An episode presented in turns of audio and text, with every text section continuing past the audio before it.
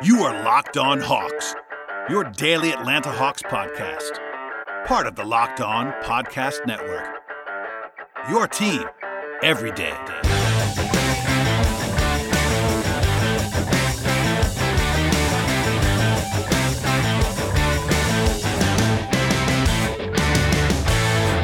Hello, friends. Welcome to episode 891 of the Locked On Hawks podcast. I am your host, Brad Rowland, coming to you on a Tuesday evening into Wednesday, and today's episode is brought to you by 1010. 1010 is an exclusive collection of 10 one of a kind engagement rings designed by 10 of the most distinctive designers working today. Using only diamonds responsibly and sustainably sourced from Botswana, 10 design masters have each produced a uniquely beautiful diamond ring, launching exclusively on January 18th at BlueNile.com. This exciting, limited edition collection of diamond engagement rings launches on January 18th. You can preview it now exclusively at BlueNile.com. Today's show features part two with Ben Ladner, as uh, we talked with Ben yesterday for quite some time about the Eastern Conference. He'll be coming up in a little bit to talk about the Hawks specifically. And we recorded that podcast, by the way, on Monday evening. Keep that in mind throughout the podcast. But there is some news to hit on here at the top of the show, and uh, most of it focuses on the Hawks opener, which, as you're listening to this on Wednesday, will be this evening, Wednesday night, 8 p.m. in Chicago.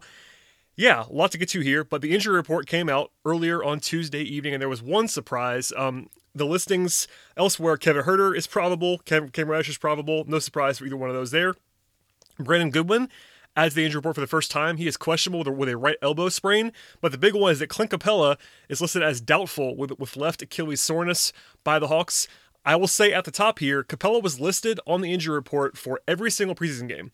Now, he played in all of them, but this has apparently been lingering on some level. Uh, Lloyd Pierce talked quite a bit this week about Capela on two different occasions, and there was no real indication that he was not 100%, or uh, at least you know injury wise there's been some talk about capela not being all the way up to speed in terms of his of his physicality um, you know talk about him not playing in a year all that stuff but injury wise this is the first that I've heard or that anyone's heard publicly anyway about capela being downgraded so Doubtful does not mean out. The Hawks have listed guys as doubtful in the past, and they've still played. In fact, it happened earlier in the preseason with Rajon Rondo, who was who was doubtful for the one game that he played in.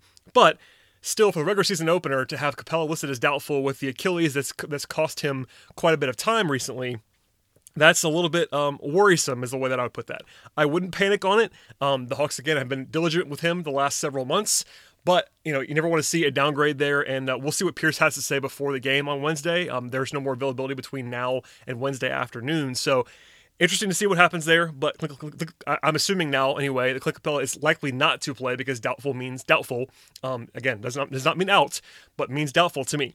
Um, elsewhere, Okongwu is out um, Snell and Dunn. Those were already expected, but Rajon Rondo is going to be out as well with the health and, health and safety protocols as the uh, listed reason for that. As a reminder, Rondo missed the last preseason game with um, a funeral that he had to attend, which I'm sure um, is probably a testing issue. Uh, both Sarah Spencer and Chris Kirschner reported that it was not COVID related for him testing positive, but there's some fallout of that, so he will not be available in this game. No idea about about his return either at this juncture. So the Hawks will be shorthanded in this game. They're, they're going to be down at least four players. And while they do have 17 players available on the roster, including two ways, now you're down to 13, um, and then it could be 12 if Capela's not unable to play. Now, everyone's been asking me in the last couple of hours since this news broke what they're going to do in the starting lineup. I do not have an answer for you. The Hawks will, not will definitely not announce that until Lloyd Pierce speaks on Wednesday at some point in time. There are a few options the Hawks could potentially use on that front. They could they could go with Collins at center with Gallinari at the four. That's the most logical one in a lot of ways because Gallinari is a starting caliber player.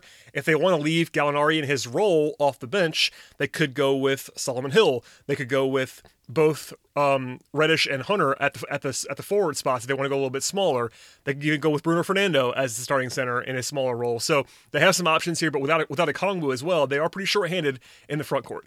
Um, Chicago on the bright side is not huge. Now, they have good size given that Lauri Markkanen is their four, but he's not the most physical guy in the world. Wendell Carter is a uh, a pretty strong guy, but he's not he's not this like seven like this seven foot two monster. He's more like six ten. He is bulky and strong. This is not uh, a night where they have to face someone like Jokic or Embiid that's going to really bludgeon them on the interior. So that that's a positive with regard to the matchup itself.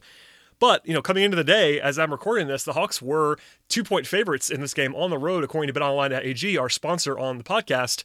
And um, Yeah, that, that was kind of a surprise to me. Not a huge one, and I think the Hawks are better than the Bulls. But on the road in the opener, after the way that they played in the preseason, I was a little bit surprised by that. Um, without Capela, the line has, at least at this moment, as I'm recording, has not moved. So the Hawks are still favored. That does surprise me because I think if Capela does not play, it's a tough spot for the Hawks. Can they win? Absolutely, they can. But um, is a huge thing for this Hawks team, especially defensively. And if you're playing a lot of lineups with Collins at the five, Gallinari at the five, or Bruno, that's not great for your defense necessarily. So we'll see. I think I will uh, point out one more time that long term is a much, much bigger concern for Capela than short term. Him missing one game is not a huge problem. If this is going to be a long term issue, that is a problem. So we'll learn more about that. Pierce will be asked about that 100% on Wednesday to um, sort of explore that. And I'm sure he'll pass along whatever he's been told from the, from the training staff. But there was no real discussion of Capela being injured. There was some talk about him, again, this week in terms of him not quite being uh, where he previously was in terms of condition and explosiveness. Uh, but he did he did talk about his rebounding in a positive way, uh, making impact was even with his limitations physically so far, and his ability as a rim runner, as a play finisher. I'm looking at my notes now, but.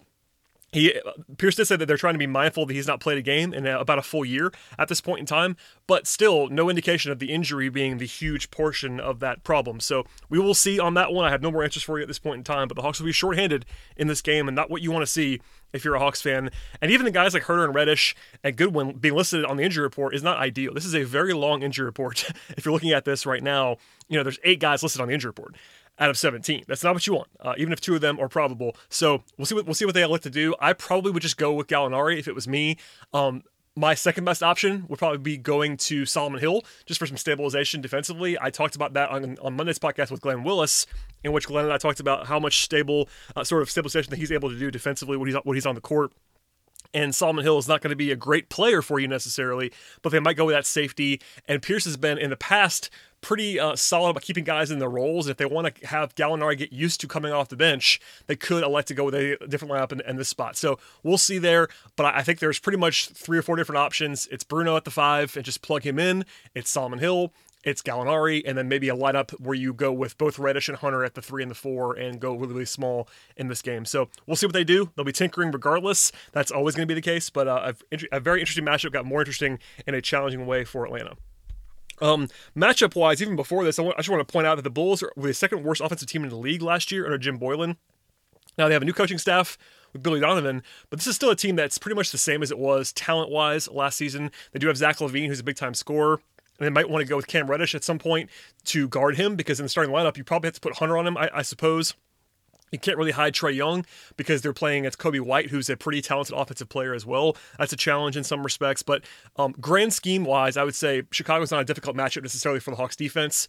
Without Capela, that might be more difficult, but on paper, not the worst thing in the world there defensively, the Bulls were better last year than offensively, but they created turnovers at an absolutely obscene level. They played so aggressive. Kris Dunn was a big part of that, by the way. He's now on the Hawks and not playing in this game, but still, um, that that probably should come down in terms of the aggressiveness under Donovan. Uh, more conservative. They, they probably have better talent defensively than offensively. They do have Otto Porter back. They have Patrick Williams, the rookie lottery pick, in the lineup as well. So the Bulls are not as good as the Hawks talent wise, but if you if you remove Capela, the playing field becomes a lot more level in my view. So kind of a toss-up game, and that will be reflected in the uh, in the line at, at BetOnline.ag as well. So we'll see what happens. That's my final thing on that game, and of course we'll have the post-game podcast coming to you in this same space after the game on Wednesday.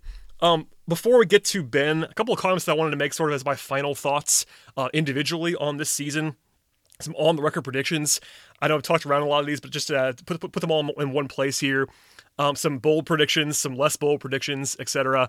Um, my two predictions on the player side are that I think Trae Young leads in assists, which I've said a couple times on this podcast, but I'll say it again now. And I think Danilo Gallinari might lead um, the sixth man of the year candidacy. He may not win. I'm not quite as confident in that one, but he will be a top five candidate for me on that ballot pretty comfortably, unless he ends up starting too much or whatever happens. But um, those two guys are really in consideration there. I think Trae will be all NBA as well if he, if he can play at the level that he that he did last year and they win more games.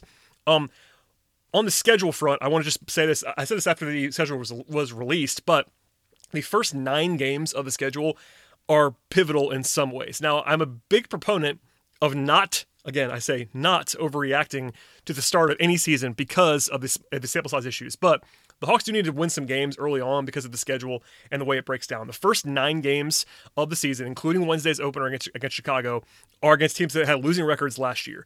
Now, two of those games are against Brooklyn on the road, and Brooklyn is, of course, much, much better than that actually makes them look. But even if you take them off, seven of the first nine games, the Hawks, I think, are more talented than, than their opponents in those games.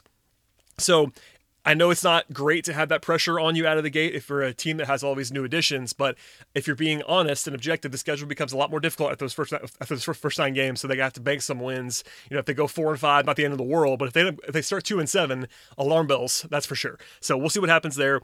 Um, my final prediction on wins, I've said that I said a couple a couple different places at this point in time. Um, we actually published a roundtable on Wednesday morning as you're listening to this as well with our final um, predictions about win loss record. I am going to say 38 and 34 for this Hawks team. That uh, that will put them at number seven in the East, ahead of Indiana. Um, that's pretty close to me. I think Indiana and the Hawks are kind of on the same level. Washington might sneak into that tier as well, but I think the Hawks are better than the Wizards. Um, less confident about the Pacers, but I think the Hawks. I'm picking them seventh. 38 wins, and uh, that's above the consensus. The over under line's about 35, 36, somewhere in there. So I'm a little bit higher than that. We'll see where they land, but um, I'm not scared off by the, by the preseason necessarily. It was not fantastic overall, but um, we'll see what happens. If Capela misses time, I would I would love to amend that prediction, but if we assume he'll be around for most of the season, I feel good about 38 and 34. So that's my final thought on that. And we'll get into some more stuff here momentarily with Ben Ladner, who again joined, joined us yesterday. Uh, just one final plug from the early uh, last couple of weeks, I should say, on the podcast. I was joined by Sarah Spencer of the AJC for a look ahead. I was joined by Josh Lloyd of Locked On Fantasy Basketball for a great deep dive on that kind of front and uh, player for player stuff, stats, etc. And then I was also joined by Ben Ladner, of course, on yesterday's podcast. Um, all kinds of, you know, and, and, and, I already talked about it earlier in the podcast, but Glenn Willis joined me on Monday. Glenn is a fantastic uh, sort of deep dive dive analyst X's and O stuff. That was a fun conversation that people seem to like. So lots of lots of listening if you want to catch up on on the podcast over the day on Wednesday. It's an eight o'clock p.m. Eastern time tip off in Chicago, so a pretty late one. You have some time to subscribe to the podcast and also download and listen. So uh, thank you for joining us. Uh, and honestly, we made it after all of that craziness. The Hawks not played a, a game that mattered in nine plus months, but thank you for all of you who have joined us throughout the journey from now until then. And uh, the games will now be rolling along. We'll be in sort of in sort of a groove on the podcast. But thank you, as always, for joining me on the pod. All right, before we get to Ben and the continuation of yesterday's conversation, uh, and by the way, this one's a lot more about the Hawks than the East, so keep that in mind. A word from our sponsors on today's podcast, and the first of which is betonline.ag. The NFL season is winding down, and the playoff picture is becoming much more clear by the day. And there's only one place that has you covered, and one place we trust for all of our handicapping needs on this podcast, and that is betonline.ag. You can sign up today for a free account at betonline.ag and use the promo code locked on for a 50% welcome bonus with the site. On top of the fantastic opening week and Christmas Day slates in the world of the NBA, there's a jam packed slate of college basketball games almost every day, and college football is still in the center of the sporting landscape with bowl games, and of course, the upcoming playoff that's on the way very, very soon. And from there, week 16 of the NFL season is coming this week, and there are some fun matchups to handicap from Vikings Saints to Colts Steelers, Rams Seahawks, and even Falcons Chiefs. Beyond that, there's a full menu of offerings from BetOnline on any sport you can think of. They even have player props, live wagering, futures, and exotic offerings. Do not sit on the sidelines anymore. Get in on the action with betonline.ag today. And don't forget to use the promo code LOCKED ON to receive your 50% welcome bonus on your first deposit with betonline.ag. BetOnline, your online sportsbook experts. I'm joined now by Ben Ladner for part two of a two part podcast. Ben and I talked yesterday about the Eastern Conference, and he is back today to talk about the Hawks with me. Hello, Ben. It is time for Hawks basketball because people listen to this on Wednesday, and uh, it's game day for the Hawks. It's that time of year. It's later than we're used to, but uh, it is good to have the NBA back. And um, the Hawks, I think, are going to be one of the more interesting teams in the NBA, even putting aside the the proximity that you and I have to them geographically, and you know just the kind of the intimate knowledge we have of the team, having covered them. I think just from a general NBA perspective, they're going to be really fascinating this year. I think there are a lot of unknowns. We've seen a lot of people be really high on them, a lot of people be a little lower on them. I think you and I probably fall somewhere maybe toward the high end, but still in the middle. But they're going to be an interesting team to try and project, and definitely a fascinating one to actually watch out on the court this year. Yeah, so we talked around the Hawks a little bit on yesterday's podcast, but we'll dive into them now they'll be quite interesting. As I've been saying, you know, I'm not I'm famously not a homer in uh, in a lot of ways, but I think that I agree with you. And like, this is a very very interesting basketball team as an objective observer, just to see all of the machinations that are happening. um, sort of the experiment, experimental nature of adding a bunch of older, proven talent, uh, having a ton of depth, having guys who cross over, and a real battle for minutes in some spots. So uh, a lot going on here, and as well as having a, a superstar player in Trae Young. So yeah, a lot to get to. Um, before we get into like what's going to happen this this year, I haven't talked to you at least in this form since the uh, mania that was free agency. What did you make of what the Hawks did? Because they obviously spent a ton of money. They added some really good players. Um, but it was not necessarily what everyone envisioned they were going to do. I think everyone they, they were going to spend on some level, but they spent a lot of money on some guys who were not necessarily on the radar. Yeah, I think the Gallinari one especially kind of came out of nowhere. Bogdanovic, I always assumed that the Kings would just match on him, but the Hawks the Hawks threw a pretty funky offer sheet that made it a pretty tough decision. You know, I think you could argue either way whether Sacramento made the right decision. Uh, but those two guys are both really good players, and I think for all you could say about how does Gallinari fit with John Collins, what does Bogdanovic's presence mean for guys like Kevin Huerter, DeAndre Hunter, Cam Reddish? There is something to be said for just acquiring talent and winning basketball games. And I actually think that, you know, while the young guys won't play as much, having the leverage of their minutes increase, the importance, the significance of their time on the floor increase and, and have that actually mean something, especially if this team makes the playoffs, that could actually be beneficial to their development as well. I mean, it's not just about playing 30 minutes a game. That's not the only way to develop a young player. It helps, but there are other ways to do it. And I think the Hawks are betting on these guys are going to get maybe fewer minutes, but the the minutes are going to be more important, and they're going to get as much from that as they would have gotten from less important minutes on a worse team, even if they're playing a little bit more. So certainly there are some fit concerns. Uh, certainly there are some questions about what these moves mean for certain guys' futures. John Collins, in particular, I'm sure we'll we'll talk about uh, his lack of an extension at some point. But like ultimately, this is just a team with a lot of talent and a lot of depth. I think it, it's in, in stark contrast to last year where they had like four NBA rotation caliber players on the team. I think this team now goes like 10 or 11 deep with solid rotation players, not all solid starters, but guys that you trust to be in the rotation. And I think I think that's probably the biggest reason. We'll talk about this. We hit on it on, on yesterday's episode, but I think that's why I like them more than a, a Washington or an Orlando, um, or you know if you like Chicago or Cleveland or whoever. The reason I prefer Atlanta to those teams is because they have a bunch of guys that you trust. They have a lot of different lineup configurations they can go to. They have uh, just a lot of talent, a lot of good players who can create, who can shoot, a few guys who can defend, fewer than they have uh, who can score. But I think offensively, there's a lot to like about this team. And the new guys, Gallinari and Bogdanovic, are maybe the biggest reasons for that. I mean, Trae Young, we, we kind of knew what he was already, but his his offensive impact doesn't matter unless you have guys who can really capitalize on it. And Bogdanovic, Gallinari, as guys who can just space the floor, hit shots, create their own shots.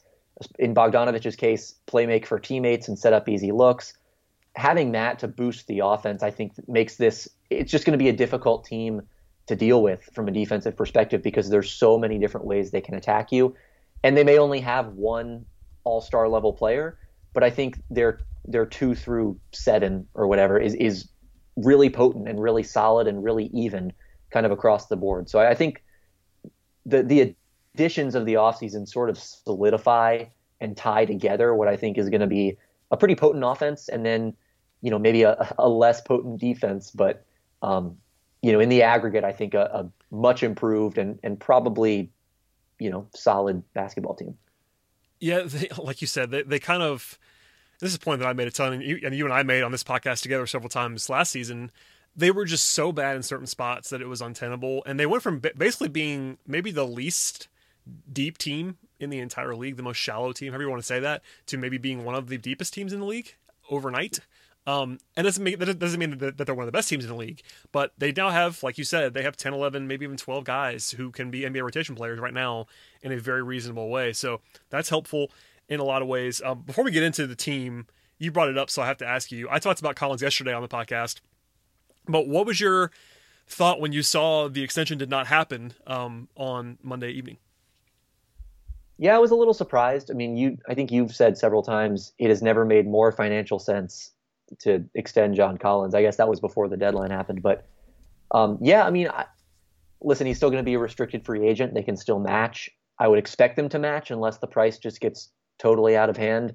But it's not altogether surprising given that Collins has been on the record about thinking he's a max extension level player, thinking he's a, a long term starter, future all star, all of that. Like he has he's been vocal about the fact that he believes he is worth a lot to this franchise. And I don't blame the Hawks for trying to get a team friendly deal. That's kind of the point of rookie extensions is that you you get a team friendly contract so that you don't have to go into restricted free agency so that you can just go ahead and get it over with because you know you you have you're getting a good player at a fair price. And so if the Hawks didn't feel that a max was fair, or if they just felt like we don't know if it's fair, we want to see this is going to be an important year, that would be the biggest thing for me is just like they don't know how he necessarily fits on kind of this reconstructed team. There's a chance that he is the long-term power forward um, and, and, a really important part of this team for for the next five years. But there's also a chance that maybe a, a, a, a slightly lower chance that he isn't. And so I think you want to see that play out on the court before you commit a, a four-year extension to him. Um, so I, I, don't I don't begrudge the Hawks. Or I understand them waiting till restricted free agency, trying to see how it goes, and then you know they can always just match on on whatever offer sheet he gets or give him a deal of his own. Yeah, and something I've said forever, and people are tired, are tired of me saying it, is what you just said there is that you want there's no reason if you are a team to do a rookie extension if it's not a value to the team. And and, by value I mean cheaper than what you think you're going to pay. Uh, or, or, what you should pay. Like I think a lot of people think that it's basically about trying to find what the guy is worth. That's not really what it is, honestly.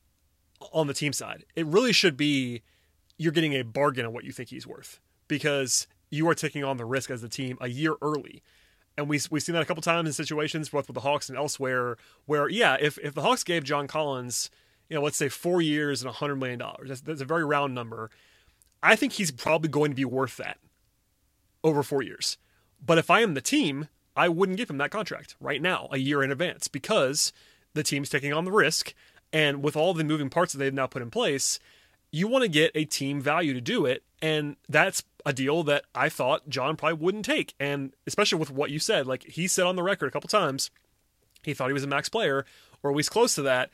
If that's your thought process, that that's, you know, 25, 30 million a year, you're not going to turn around and take a deal for four years and 80 million. That's not, that's not what you're going to do there. I mean, there's some security involved, but the gap is always interesting to try to find out what it is. I haven't heard yet, uh, at least at the time of this recording, what the offers potentially were on both sides. But if you're the team, you always want to get a value on the contract, or you just don't do it and you can match later. It's just kind of what it is. It's not. It's not. It's not fun. It's not like a. It's not like a pleasant process. But if you if you take take your fan hat off and put on the management side and trying to manage a salary cap, the only reason to do that deal is if you think you're to, you're actually going to get a, bargain, not not just a not just an appropriate value. Yeah, and I think the important thing to reiterate too is that this doesn't mean that the Hawks don't want to keep John Collins. It doesn't yes. mean that he's not going to be a part of the team that could eventually be the outcome. And there's always that chance when you don't reach the extension. But this doesn't necessarily augur a departure for him. It doesn't mean that the Hawks are out on John Collins or anything. It just means they didn't, they couldn't find a deal that they thought was team friendly, and they're willing to take it into the offseason. Yep, that's basically what it is. All right, we can move on from that. I was uh, we knew that was going to happen before we started recording, but alas, here we are. Okay, um, pivoting back to the team for this season. I guess the natural place to go to after that is is the front court. So Collins, Gallinari, Capela is now in place and now playing and healthy, at least healthy-ish. He's moving uh, kind of slowly by his standards recently, but that's all happening. Plus Okongwu, um, and even Bruno Fernando, old friend, in this front court. Um, we've seen in the preseason, I, I'm sure, Ben, you are not watching as much preseason basketball as you would have last year about this team. But uh, it's been some small ball without Capela on the floor because they have not had Okongwu, and Bruno's kind of been the fourth guy if they needed somebody. Um, how do you think this is all going to work in the front court? Because that's one of the big questions coming in, and you can't really answer too many of those questions in four games of the preseason. So we're all still kind of guessing. But what do you sort of envision the, the front court breaking down as here? Well, I think there have to be situations where you play Gallinari at the five. Like I just at this point in his career, the, unless you do that, he just has no positional flexibility. So I think that's certainly on the table. It's in the cards. Uh, it, it's going to happen at some point in the right matchups. and I think there are matchups and nights where you can do that. Capela, um, I think just from a kind of a basic competence standpoint, could really lift this team on the defensive end of the floor. You know, just protecting the rim at a passable level, being where he's supposed to be, rebounding the ball. You know, kind of these basic things that you expect a big man to do that the Hawks big men did not do last year. He's going to provide a lot of that, and so just having that that stability, that reliability in the front court is going to help. Um, and I think the other thing is is Collins is going to play a lot of five too, and so that kind of leaves Bruno as the odd man out. We'll see how much Okongwu plays. If this injury is going to persist, maybe this is just kind of a, a not a lost rookie year, but one where he doesn't really contribute because this team's going to be shooting for the playoffs. But um, you know, having having I think what I would do at least um, is kind of use Collins as the backup five as as often as I could. Now there are going to be times when it doesn't make sense to do that because of the matchup or whatever. But I would be trying to kind of work out the rotation so that Collins can spend kind of an equal amount of time with Capela and with Gallinari as both a four and a five, and and mix and match the lineups that way, using him as more of a pivot. Um, but then you know there's also questions about how much is DeAndre Hunter going to play the four? Is Solomon Hill going to be involved? Again, it, you look at their roster and and the depth really stands out here. Where like Solomon Hill would play on a lot of teams. Hawks legend Solomon Hill, we should say. He might he might play for the Hawks. I mean, they, they seem to like Solomon Hill quite a bit. Yeah. He played in the preseason. He was effective. Like especially right now. In fact, this is kind of a weird parallel to draw, but I think Okongwu's minutes are going to go to Solomon Hill. Yeah, like the minutes, and, and, the minutes that the minutes he, that he was supposed to get, and he's he's obviously going to play at some point. They're not going to just punt on Okongwu entirely, but right. in the early going when he's not ready to go, those minutes instead of going to Bruno, I think going to kind of go to Solomon Hill, which which might sound crazy, but when you factor in Collins and Gallinari, it makes more sense. I think it does make sense, but that kind of leaves the question of like, are there enough minutes for Solomon Hill when everyone's healthy? Like when the guard rotation gets healthy, because Rondo and Kris Dunn barely played are there enough minutes for Solomon Hill because you have to fit those guards in in the rotation? Can DeAndre Hunter play the four?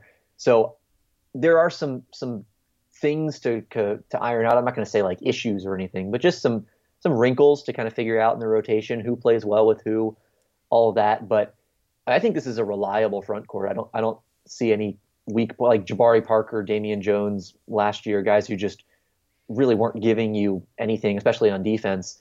I don't think this is that again, um, and certainly having that upgrade, taking that step forward, um, could should and could make a meaningful difference for this team. Yeah, it's going to be huge. Uh, I think in a lot of ways. Um, all right, before I ask you some more questions about this uh, very interesting basketball team, a word from our sponsors on today's podcast, and the first of which is Built Go. Whether it's a mental wall or a physical wall, I can break through it right now with Built Go every single day. And Built Go is the healthy replacement for your energy drink. Energy is anything but fake. Instead, it's both lasting and it's natural. Built Go is easy to take in one and a half ounce packages. You can put it in your briefcase, your golf bag, or your pocket, get you through whatever you're facing today. Built Go is essentially a five hour energy without the same feeling of a crash. Plus, it's natural and it's better for the body as a result.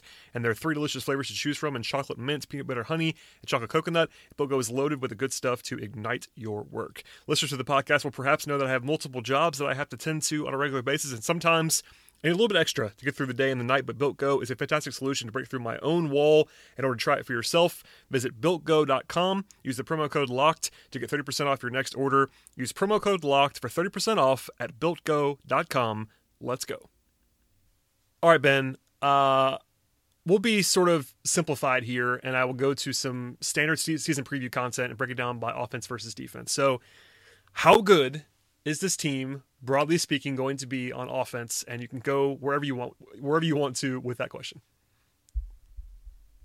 So I think they're sort of in like the six to twelve range ish. Maybe like high end would be like five I could see them having a top five offense. I don't expect them to, but I am pretty high on this offense. Like I right now, I'm, these are obviously not um, not going to come exactly true, but as I'm mapping out each team in the league, I have I have them pegged at seventh right now, which I think is a high end outcome. You know, that's that's a little bit of a rosy outlook, but I think there are reasons to be optimistic about this offense because a the roster just slants that way.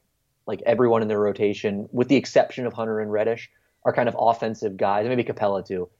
And B, I mean, maybe more importantly, they have Trae Young, who is, I mean, my my theory and, and kind of my assumption is that he is one of the the best, you know, five, six, pick a number, best offensive catalysts in the NBA, and if he has competent shooting and complementary playmaking around him, can be the leader of a top five ish offense. This year, we will find out if that theory is true. Um, again, I, I kind of believe in him as that level of player.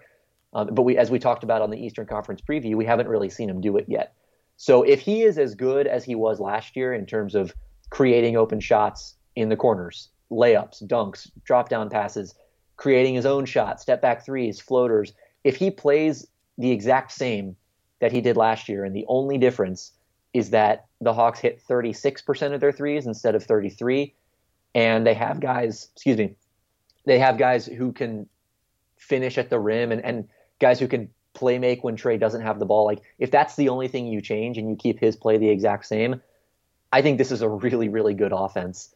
Not to mention that not only are you replacing bad shooters with with good shooters, like these are good shooters. Like Danilo Gallinari is not a league average shooter. No, Bogdan Bogdanovic is not a lead a league average secondary creator. So it's not like you just brought in replacement level guys. You brought in really good players for the roles that they're going to be asked to play. And so that's another reason that I'm optimistic is like Danilo Gallinari is probably overqualified for the offensive role that he'll play in Atlanta. Bogdanovic, I think, is really well suited. I really like Kevin Huerter, his ability to do that. I mean, you go up and down the roster, and there's just, like I said on the last on yesterday's episode, there are a lot of places that offense can come from on this team. Whereas last year there was really only one place, and when defenses shut it off, the Hawks had nothing. So the Hawks should be better when Trae Young doesn't have the ball. They should be better when he's on the bench. And if he's the player that he was last year, I think that's a formula for a really, really good offense. Yeah, and you know the offensive ranking and whatever they're, they're going to be able to produce on a per possession basis is very interesting to project because I, you know, on a talent basis, I am definitely about where you are. I think I've done a couple of those, you know, visits with other podcasts when they ask me as the sort of the local person talk about the offense, and they're surprised when I'm as high as I am on the offense, and then I kind of break it down for them and just say, look, if you look at the talent, there's no reason this is not a top 10 offense. Like maybe even better than that, top 8 offense, top 6 offense, however you want to say that. It's just the question of until a team has done it together, people are going to be skeptical. And I totally understand that. I really do. Like the Hawks, while they were much better on offense and defense last year, they were still not very good on offense. They were pretty solid when Trae played and disastrous when he's off the court but pretty solid when Trae plays. It's not going to be good enough this year, probably, to be as good as they want to be as a team and as an offense. So they ha- they have to make a jump for sure. Um, Trae doesn't Trae doesn't have to make a jump. He could just be the same, the same guy he was last year, and they'll be just fine. But the talent around him, I totally agree with you. It's just. I mean, we could talk about the ranges on both ends of the floor, and we will about about the defense as well. But I think for the for the Hawks to do what what fans want them to do, what they want to do, they need to be a top ten offense. That's not really up for debate. If they're a league average offense, this is not going to be a very good basketball team. Like they'll be competitive still. They'll be much better than they were last year. But for them to be in contention for a top six, seven, eight seed in the Eastern Conference, they have to be above average on offense. I think that's kind of obvious, but it's worth saying like they need to make the jump. Like we can't just. I mean, I'm assuming that they're, that they're going to. I sound like you are as well, but they have to actually do it because this is still an offense first team. Yeah, and the one thing that kind of gives me pause is they were 26th yeah. in offense last year, and I know completely different team, but just the raw leap of going from 26th to and that's that's what I was trying to say. Yeah. Like, I mean, with, with Trae on the court, they were like you know 1.11 or so per possession. They, they they were about league average with Trae on the court last year offensively, which is fine, but they got to be better than that with Trae on the court. And obviously, I think you know it goes without saying that they'll be better with him off the court just because they won't have the terrible yeah. lineups. But both have to improve. It's not it's not just the improvement of non-Trae lineups. lineups that have Trae in them have to get better too, and I think they will because of the talent upgrade. It's not necessarily going to be about Trae, but it's both. It's not just one or the other. Like the the, the, the low hanging fruit is definitely there, but they have to have more than that. I agree, and I'll also say that I'm not a huge Rajon Rondo guy, but uh, I'm not either. That's okay. I do think that there's enough secondary playmaking with Bogdanovic, Huerter, some Gallinari, other guys on that second unit to kind of outweigh whatever you know, however detrimental Rondo is going to be. Maybe he won't be detrimental. I, say, I expect that he think, will be. I think on offense, Rondo as a backup point guard is totally fine. Yeah, really especially do. compared to last year, and that's that's kind of the other thing I was going to get at is like the Hawks would have killed to have Rajon Rondo oh, as their backup point guard last year. Oh, yes. Even if he's a below average backup point guard, he's still miles better than whatever Atlanta was working with last year. So again, I, I think when you kind of look at it that way, it's like, well, yeah, maybe he's not such a bad option, uh, at least not as bad as he would seem kind of in a vacuum, given where he is in his career, the way he plays, which you, you know, you and I are not huge fans of. But on this team, like there is certainly a place for that. Yeah, I mean, I think we've all talked about all those aspects, but sometimes it's just important to flesh out. Like they have to capitalize on the talent. I think you and I are on the high end from what I've heard nationally anyway about the about the talent on this roster. But if you just go through it position by position, Trae Young obviously exceptional. Uh, Bogdanovic is an above average offensive player. Um, you know, the three we'll see, but I think between Hunter and Reddish and whatever else they get, they'll have enough. Gallinari, like you said, is overqualified for his role. Collins is obviously above average offensively. Even Capela is average or better on offense, quite frankly, at center. I mean, he's not an incredible offensive player, but he's a good finisher. He knows where to be. Like they have six or seven plus, you know, the bench. Kevin Huerter's a good offensive player. Like they have six or seven guys who are legitimate pluses on offense on this roster, which again is night and day from last year. It's uh, I know we're, we're sort of a broken record, but it's really true. Yeah, and that, that's maybe the biggest thing I think. This the the Hawks skeptics who have fair arguments, but yeah, I think one of the things that that gets missed sometimes is just how bad this team was last year, especially in the front court. Um, on both ends of the floor, I think just going from bad to competent, and in some cases quite good, is going to make a pretty significant difference. The other thing I would say too is I expect Hunter and Reddish, and I guess Dunn too, Kris Dunn, to be the three guys in the rotation who aren't good offensive players, but I think all three of them bring enough defensively that you don't really worry as much. It's not like you're putting complete liabilities out there. Um, so that that's the one thing I would note is like Hunter and Reddish are not good offensive players at this point in their career, or probably will not be this year. But they're they're doing enough on the other end to still help you. It's not like they're just completely dead weight. Whereas last year there were a lot of guys who just didn't do anything on either end of the floor, and that led to the Hawks being bad on both ends of the floor. Yeah, and even you know, I think Dunn you can probably assume is going to be below average or worse than that offensively.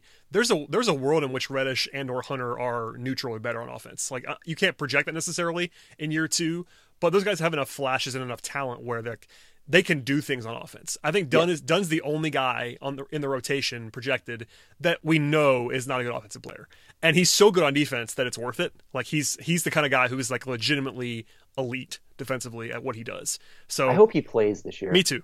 I don't know where the minutes are going to come from, but I hope he plays. Me too. It, it would be uh, fun to watch. He's not quite healthy yet. Hopefully, he'll be, hopefully he'll get healthy in the near future. Um, all right, we'll do the same thing on, on defense now before I let you get out of here. Um, broadly speaking, again, you gave me your projection on offense. Defensively, it won't be as good. I, am very confident. But where do you have them defensively? Is it going to be as bad as some people think, think that it will be? I don't. I mean, it depends what you mean by some people, but I would say no. I don't think they're going to be. I mean, they could be bottom five, but I would not expect them to be bottom five at this point. Part of that is just because I think there's going to be some really bad defenses in the league, so it's kind of damning with faint praise. But again, they were so their front court was so bad on defense last year.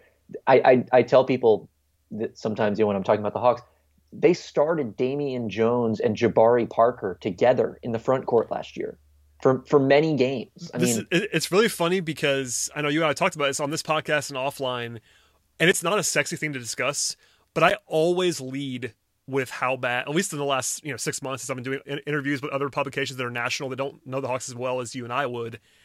That's what I lead with is just how bad a lot of these spots were last year, and that's a great example, maybe maybe the biggest example. But the numbers when Damian Jones was on the court, and again, I don't, I'm not trying to pile on Damian, but the numbers when he was on the court were re- legitimately like breathtaking on both yeah. ends of the floor. Like the defense was as bad as the defense could possibly be when he was on the court. and, he was he was the inverse Trae Young of defense in the sense that the effect Trae had on the offense, Damian Jones had the opposite effect on the defense. I mean, it's just really breathtaking though because not to go on the, on this whole diatribe that I've done before, but if you ask me the biggest individual reason why the Hawks were bad defensively last season, I think a lot of people, I would say 95% of people in the world would say Trae Young. And the answer was Damian Jones. And it's not even close for me. Like Damian Jones was more harmful defensively than Trae Young was last season, and, and, and in half the minutes or less. Yes, I agree with that. And again, they were starting arguably the worst defensive center in the NBA, arguably the worst defensive power forward in the NBA, Not, arguably by the way, the not worst- Collins. By the way, that's that's Jabari, not Collins. That's Jabari. That's Jabari Parker. Just want to be clear, uh, to, so people don't yell at you that you were not Yes. talking about Collins. arguably the worst defensive point guard in the NBA, in addition to like two rookies on the wing and an injured Kevin Huerter. I mean, it was. I'm surprised they weren't worse on defense last year. To be honest, like th- they should have been in that that like they should have been worse than Washington, and they, they were almost as bad as Washington, but they were really bad. And and um, I think just having Capela, having John Collins for a full season, who I think is like an average defender ish, having uh, Reddish and, and Hunter take steps forward, even marginal ones, is going to help them on the wing. A more engaged Trae Young, even just a little bit, now that he's playing for a better team, I think is going to help them. So again, it's just the idea that going from worst in the league to competent, it's not like we're saying they're going to be a top half defense or the Milwaukee Bucks or anything like that. But going from terrible to competent can make a huge difference in the NBA, especially because a lot of teams are going to have terrible defensive pieces. So I think there's a, a decent swath of teams that the Hawks can leapfrog just by virtue of having competent players, whereas these others are kind of like I look at Cleveland, Minnesota, Charlotte, who just don't have good defensive players. The Hawks have a handful of defense of good defensive players, including at the most important defensive position. And so just the net increase from where they were last year to where they should be this year. Again, not they're not going to be elite defensively. They're not even going to be good defensively, but they will be improved. And I could see them getting to like 21st, 20th as a ceiling, maybe even like high teens. I would project maybe closer to like 23rd. Um, but I am not as low on this defense as as maybe people who are kind of baking in who are who are using last year as an anchor to project this season. I am not as low as those people in the defense. Yeah, and I think that's all very, very well said, quite frankly. I one of my tenets of this offseason so far and going into the season about the Hawks defense is that they probably won't be very good defensively, but people are underrating, and you're not, but people are underrating the difference difference between what they had last year and what they have now. And Capela especially, he's the biggest reason is Capela. Like going from what they had last year to league average or better defensive center play is a just a on a sort of indescribable jump. And then I personally think that you could bank on internal development as well. Like I think it's pretty safe to assume that Hunter and Reddish will be better defenders in year two than year one. That's just kind of what happens. And those and, and those guys are defensive minded guys in the first place, but they'll be better. I think Kevin Huerter will probably be a little bit better in year three than he was in year two. Maybe not a ton, but a little. I think Trae Young will probably be a little bit better defensively on a team that's trying to make the playoffs. The effort, the effort level will probably be a little bit better, and especially when his usage rate is a little bit lower than it was last year on offense. We've seen him flash it for a half or two. I think he'll be better. I'm not saying he'll be good, but he'll be better. I think John Collins, same thing. If he can replicate, replicate what he what he did last year, um, you know, Gallo's pretty not great. That's a, that's a problem. Um, but he's a good he's a good commu- communicator. He's got good size. Bogdanovic is fine. They, they really just they're better at essentially every single defensive position when you factor in internal development and or guys they brought in than they were last year. Because even Gallinari is better than Jabari Parker. Like Significantly. so, really, if you go through, and I've done this spot by spot, they are better everywhere defensively than they were. And that's on the entire two deep, essentially. Like, maybe you could argue that, like, Rondo versus Brandon Goodwin, like, Goodwin's better than Rondo defensively at this point when Rondo's not playing, when Rondo's not paying attention in the, in the regular season. But you have Kris Dunn, you have all the guys that are a year older, you have um, Solomon Hill, who's better than Vince Carter in that same kind of role. Like they they're better they're better they're better basically everywhere. So that matters. Like how much it matters, we'll see. And I'm not I'm not saying they're that they're going to be average, but I've seen them projected as like the worst worst defense in the league, and I, I don't see I don't see that. I think they're going to be not good, but not 30th, if that makes sense. Yeah, and Collins is the interesting one because I thought he made real strides last year as a rim protector and as a help defender. And he's going to be in his what fourth season this year. Like that's still when guys are improving. He could still take important steps forward as a defender this season, especially if the Hawks are planning on using him as as a backup center in in a lot of different lineups. I mean, if he if he takes a step forward, and again, I think he's already like as a power forward, he's probably average. As a center, he's he's below average. But if he can get to an average center defender, you know, just be where he's supposed to be, make ver- verticality plays at the rim, be active, you know, coming up to the level of the ball, maybe forcing a few turnovers, getting out on the floor, whatever it is, just do the things that he's being asked to do at um, at a reliable rate and at, like a, a, an average level. I mean, that could make an important difference too, because now your second unit defense is better than it was last year. You know, now, or I guess the Hawks' second unit defense might have been better than their starting defense last year. But you get the point that now your second unit defense doesn't fall off as much as it would if you're going from Clint Capela to, you know, Okongwu. I mean, they, say, they, have, they have two way lineups now. That's the thing. Like, Yeah. they could not. And we, I know you wrote about this as well as I did last year. They really didn't have any lineups that were even passable on both ends of the floor. They they could build a team last year that was decent on defense, but it didn't include anyone that could create their offense. And this time around, with a couple of exceptions potentially, they're going to have a unit on the court that is at least passable on both ends. They could go offense only at times and really lean into it with like Trae at the one and Gallinari at the five and be and be pretty bad on on defense if they wanted to be. But that that unit also might be so good on offense it doesn't matter. Like if they wanted to go like Young, Bogdanovic, Huerter, Collins, and Gallinari, they'll never stop anybody, but they'll be incredible on offense, so it won't matter. Um, it's just interesting to me. Like they, they they they have the bones of a team that doesn't have to be terrible on either end with any lineup, and that's not a small thing to me. Yeah, and I think that's kind of the thing that doomed Washington last year. They had a really good offense, but in order to have a good offense, they had to play players who were awful on defense. So the value of having two, not even just two way guys, but just two way lineups, like you said, you don't have to have a bunch of Kawhi Leonards out there, but just guys who are either going to be passable on defense and good on offense, or vice versa, and, and gives you some integrity on both ends of the floor in the aggregate. Like that's that's really an important thing to have, especially when you have a catalyst like Trae Young, who who can sort of compensate if you have a weak link offensively. He can make up for that because of his own individual prowess. And the other thing I would say is that you mentioned kind of the the offense heavy Gallinari at center lineups or, or Collins at center, whatever you want to consider it. It's better to be terrible on defense for eight minutes a game than to be terrible on defense for 48 minutes a game. So, like, Yes. again, that that's an area where it just, um, by comparison, it, it really doesn't seem quite so bad. No, that's uh that's very well said. Okay, moment of truth, Ben. I've kept you way too long in this two part podcast. Uh, I have to ask you now what your projection is for this team.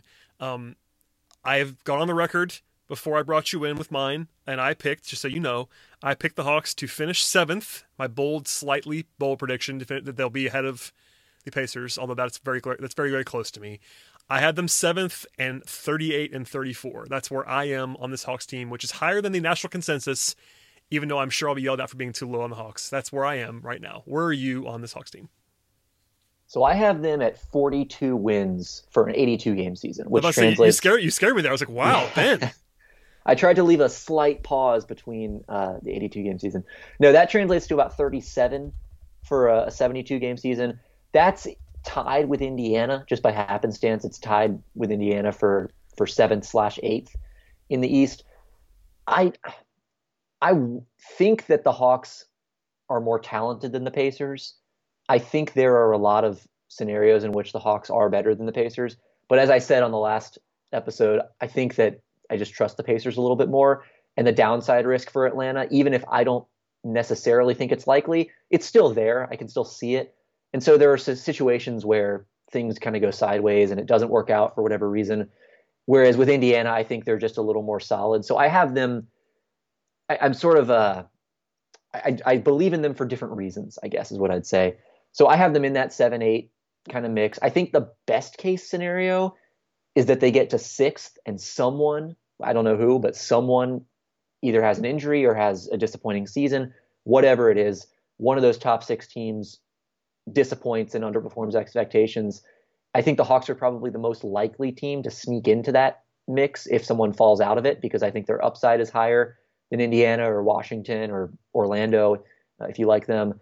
But again, I, I think that's that would require like a heavily, heavily optimistic outlook, which I am not not taking. I think their their their most likely outcome is not nearly that high. And then the floor is probably I don't know, 27 wins if things go bad. You know, if let's say, you know, we'll say the, the dunked on disclaimer that Trae Young isn't tearing his ACL Yeah. on the first Yeah. night. Like realistic worst case scenario, probably 27, 28 wins, um, miss the playoffs. Lloyd Pierce gets fired. Travis Schlenk gets fired at the end of the season. You know, all of the all of the overhaul you can have uh, realistically. But I would put them in that seven, eight mix in the East. I think they're solidly better than Washington and Orlando, even if I have them kind of in the same tier. And I would probably handicap them to to make the playoffs right now. But the play-in tournament always kind of throws a wrench into things. Yeah, I mean, we're pretty close. I, I, uh, I think when I was on with Nate actually doing the Hawks preview, I went back and forth between 37 and 38 wins. I landed on 38. I think that's reasonable, obviously, because that's my projection. But um, your range is about right as well. I'll be surprised, barring big injuries, if the Hawks do not make the play in, um, even on the downside. And on the high side, yeah, I mean, I, I have a hard time, as we said yesterday, telling you who it's going to be, but you know, the smart money is probably that one of the top six teams in the East does not perform up to expectations. And if the Hawks hit their high end outcome and win, you know, go 40 and 32, that could be good enough for the five seed to succeed. That, that wouldn't like blow me away. I, I think projecting that is a little bit uh, rosy for me, but I do think that they're going to be a good team. I think their talent's being underrated right now nationally. Um, I've been on the record, Ben, in saying that I think the Hawks have five top 80 players in the league on their roster. Hmm. So Bogdanovic, Collins, obviously Trae, Gallinari, Gallinari and Capela. Capela. Yeah, I don't necessarily. I would Capela. I might. Yeah, I mean, I would have to map it out, Obviously, yeah, I, I. I used to say like conservatively five top hundred players, and I feel really, really strongly about that. Um, going to top eighty is a little bit, a little bit more aggressive, but you know, even, if, if you were to, if you were to say five top hundred players, not that many teams have that many players that are that good. And then the Hawks don't just like fall off after that. They have guys who can play beyond that. That that, that does not include any of the young wings, for instance. That does not include Kris Dunn, uh, if you're a Rondo believer, etc. Like they, it's not like they have five guys and nobody else. They have five guys who I think are top hundred guys conservatively, and then they have some real rotation guys. So talent wise, I think they are pretty darn impressive. And if this team had a previous baseline together, I'm pretty sure the national consensus would be higher on them. I think there's a lot of hmm. justified skepticism on some level that this team's not been playing together so far. But I think just overall, the roster is not being treated properly in some ways. I think this team is probably more talented than people believe that it is. It's just where that I, I mean, the, the question is how it clicks, which is that's definitely a question. I'm not saying otherwise because the fit, how they all perform together, where the pieces go together, is up for debate. Until you see it, I understand being skeptical, but I think the talent is good. Yeah, that's an interesting sort of cognitive bias you bring up of having not seen it. So like, there's no sample to work off of, so people kind of assume that it's closer to last year's baseline when really it's a different. Well, and you said you said it earlier. Like it's hard to get from 20 and 47 to where they are projected now. Like it's not. Yeah, That's not honestly. That makes a lot of sense to me in my brain. And if I wasn't watching this team as closely as I am, I'd get why that would happen. Like you have to understand how hard it is under normal circumstances to go from 20 and 47 to 38 and 34. That's a huge jump. The pro- the problem is the Hawk. Well, the problem is problem is the wrong word. But the, the thing about this is the the Hawks added so much talent. The Hawks added Bogdanovic, Gallinari, and Capela without losing anybody. They added three guys who are like starting like good players without losing anyone. And that's not a situation that usually happens in the NBA. Normally it's like a guy a guy here, a guy there. The Hawks added essentially three starters, like good, high paid starters in one offseason without without losing anyone of real value to them. That's not usual that's not a typical situation. Yeah, I, I totally agree. I'll put you on the spot real quick, um, since since you did it to me a little bit. Have to. How many teams are definitely better? Or how many feel, teams do you feel reasonably certain will be better offensively than Atlanta this year? So let's say the Hawks reach their their Reasonably ceiling certain. offensively. Okay. How many teams will be better? If they reach their ceiling, ooh, that's Or even- maybe not see. Let's say the Hawks reach like a 75th percentile. How many how many teams do you look at and say, okay, they're almost certainly going to finish higher? Yeah, I'm pulling up the, the names of teams because that always is the way to, to get messed up is to not know who's uh, not not not, who, Right. not know who the teams are.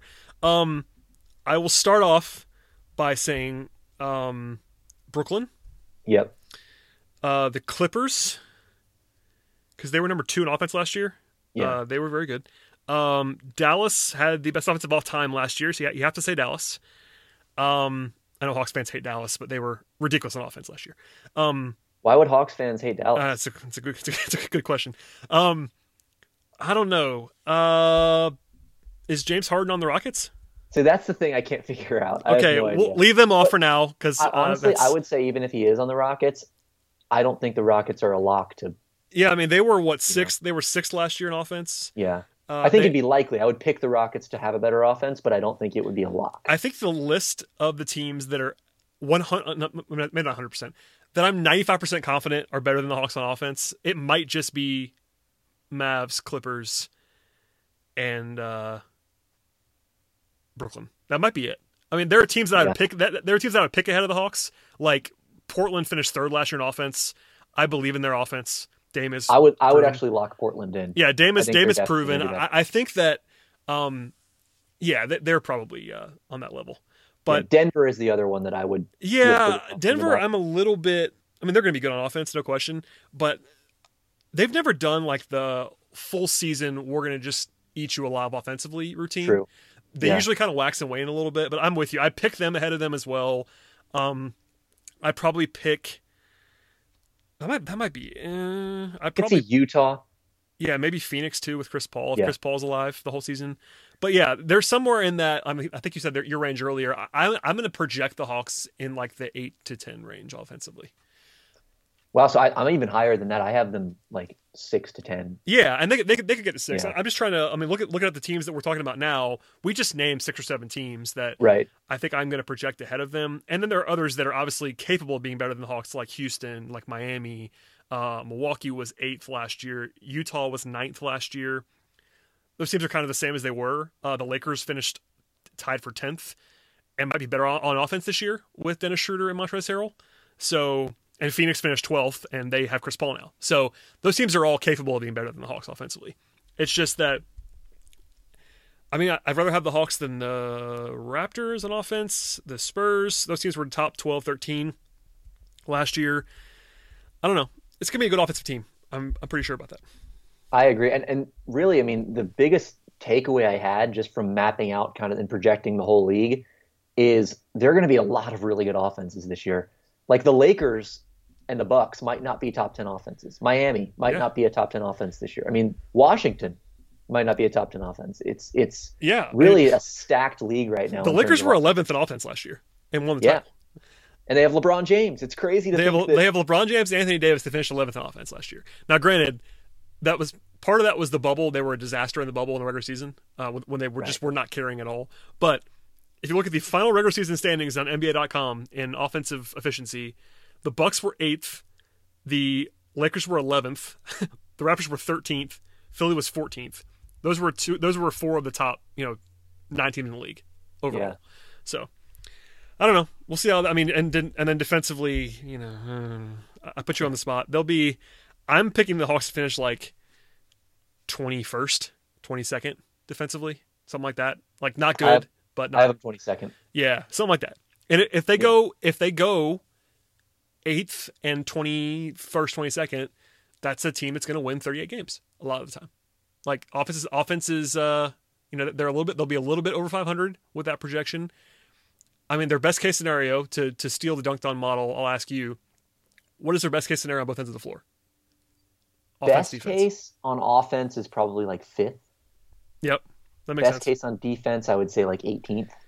And if they do that, that's a team that probably wins in a 82 game season, probably goes like 48 and 34, 49 and 33, Yeah, roughly. something like that. Um, now the worst case on defense is probably pretty low. it's probably like 28, thir- 28th Yeah. or something like that. Because, I mean, Yeah. last year, just for some perspective, Cleveland and Washington were like historically bad. Those teams were battling all season long for 29 and 30. Um, and they were really, really, really terrible. But the Hawks were 28th. so I think, and again, we, we talked about their, their, their team being better defensively, but I think the downside, there's not many teams that, that could be worse if the bottom falls out defensively than the Hawks. I mean, I think Washington is one where I would have to pick the Hawks to be better than them defensively. Um, Brooklyn is pretty bad. The Knicks, uh, I don't know who else. Charlotte, maybe. Cleveland again. Yeah, I'm not high on Charlotte's defense. Cle- Cleveland again, given that they're going to be playing that playing that backcourt and Kevin Love. Uh, Yeah. I mean they'll be better with Drummond and Okoro this season, but better compared to where they were last year is not a huge bar to clear. So. Anyway, No, you and I are in the same uh, same ballpark. I'm not shocked by that, Ben. You and I Noted Hawks think homers. Yeah, we, you and I think it's it's funny. Uh, we're going to be posting on Wednesday morning our Peachtree Hoops win loss projections, uh, sort of a roundtable for all of our writers, and every single one of them went over the Vegas over under, Mm. and I guarantee you we'll be will, that will will will be called haters, and after that after that post goes up. Oh, no question. Last the year, last the nature year of the beast. last year we all projected the lowest projection on our on our site last year was 29 53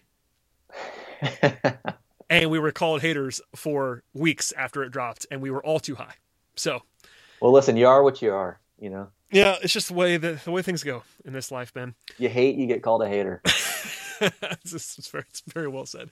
Uh, well, thank you for joining joining me on this two part extravaganza, Ben. I've taken more time than I was supposed to from you, so hopefully I didn't mess up your night. Um, please plug what you have. If, I know you were talked about on the part one, but say it again for, for the people so they can follow you and all that all that you have going on in this world. Yeah, well, first of all, thanks for having me. Always a pleasure to talk hoops with you and be on the show. Um, I host an NBA podcast called Read and React, which you can find anywhere you get podcasts. Um, so if you want to dive into that, you you are more than welcome to. We usually publish like two, three times a week, whenever we can. Probably more with the season starting up, and then still doing a little bit of writing at the Step Back. You can find most of that on my Twitter page, and I don't have any other social media accounts unless you want to find me on LinkedIn. I might do that at the end of this podcast. I'm a big LinkedIn guy. I'm No, almost to 500 connections, so you know, Nice. I, could, I could maybe clear a major hurdle here. I need to use LinkedIn more uh, in my non-sports life, but alas, thank you, Ben, for joining me. Please follow Ben's work. I recommend it at the highest level, and I will beg you to come on at some point. Probably a little bit less than last year when you were covering the team, and I could just call you in whenever I wanted to. But thank you for your uh, for your service, my friend. Absolutely, anytime. As for everybody else, please subscribe, and we'll see you next time. And the next time will be after the regular season opener on Wednesday. We'll, we'll be here in this same spot with a recap, talking about all that's going to transpire in the game against the Bulls on Wednesday. So we'll see you after the game.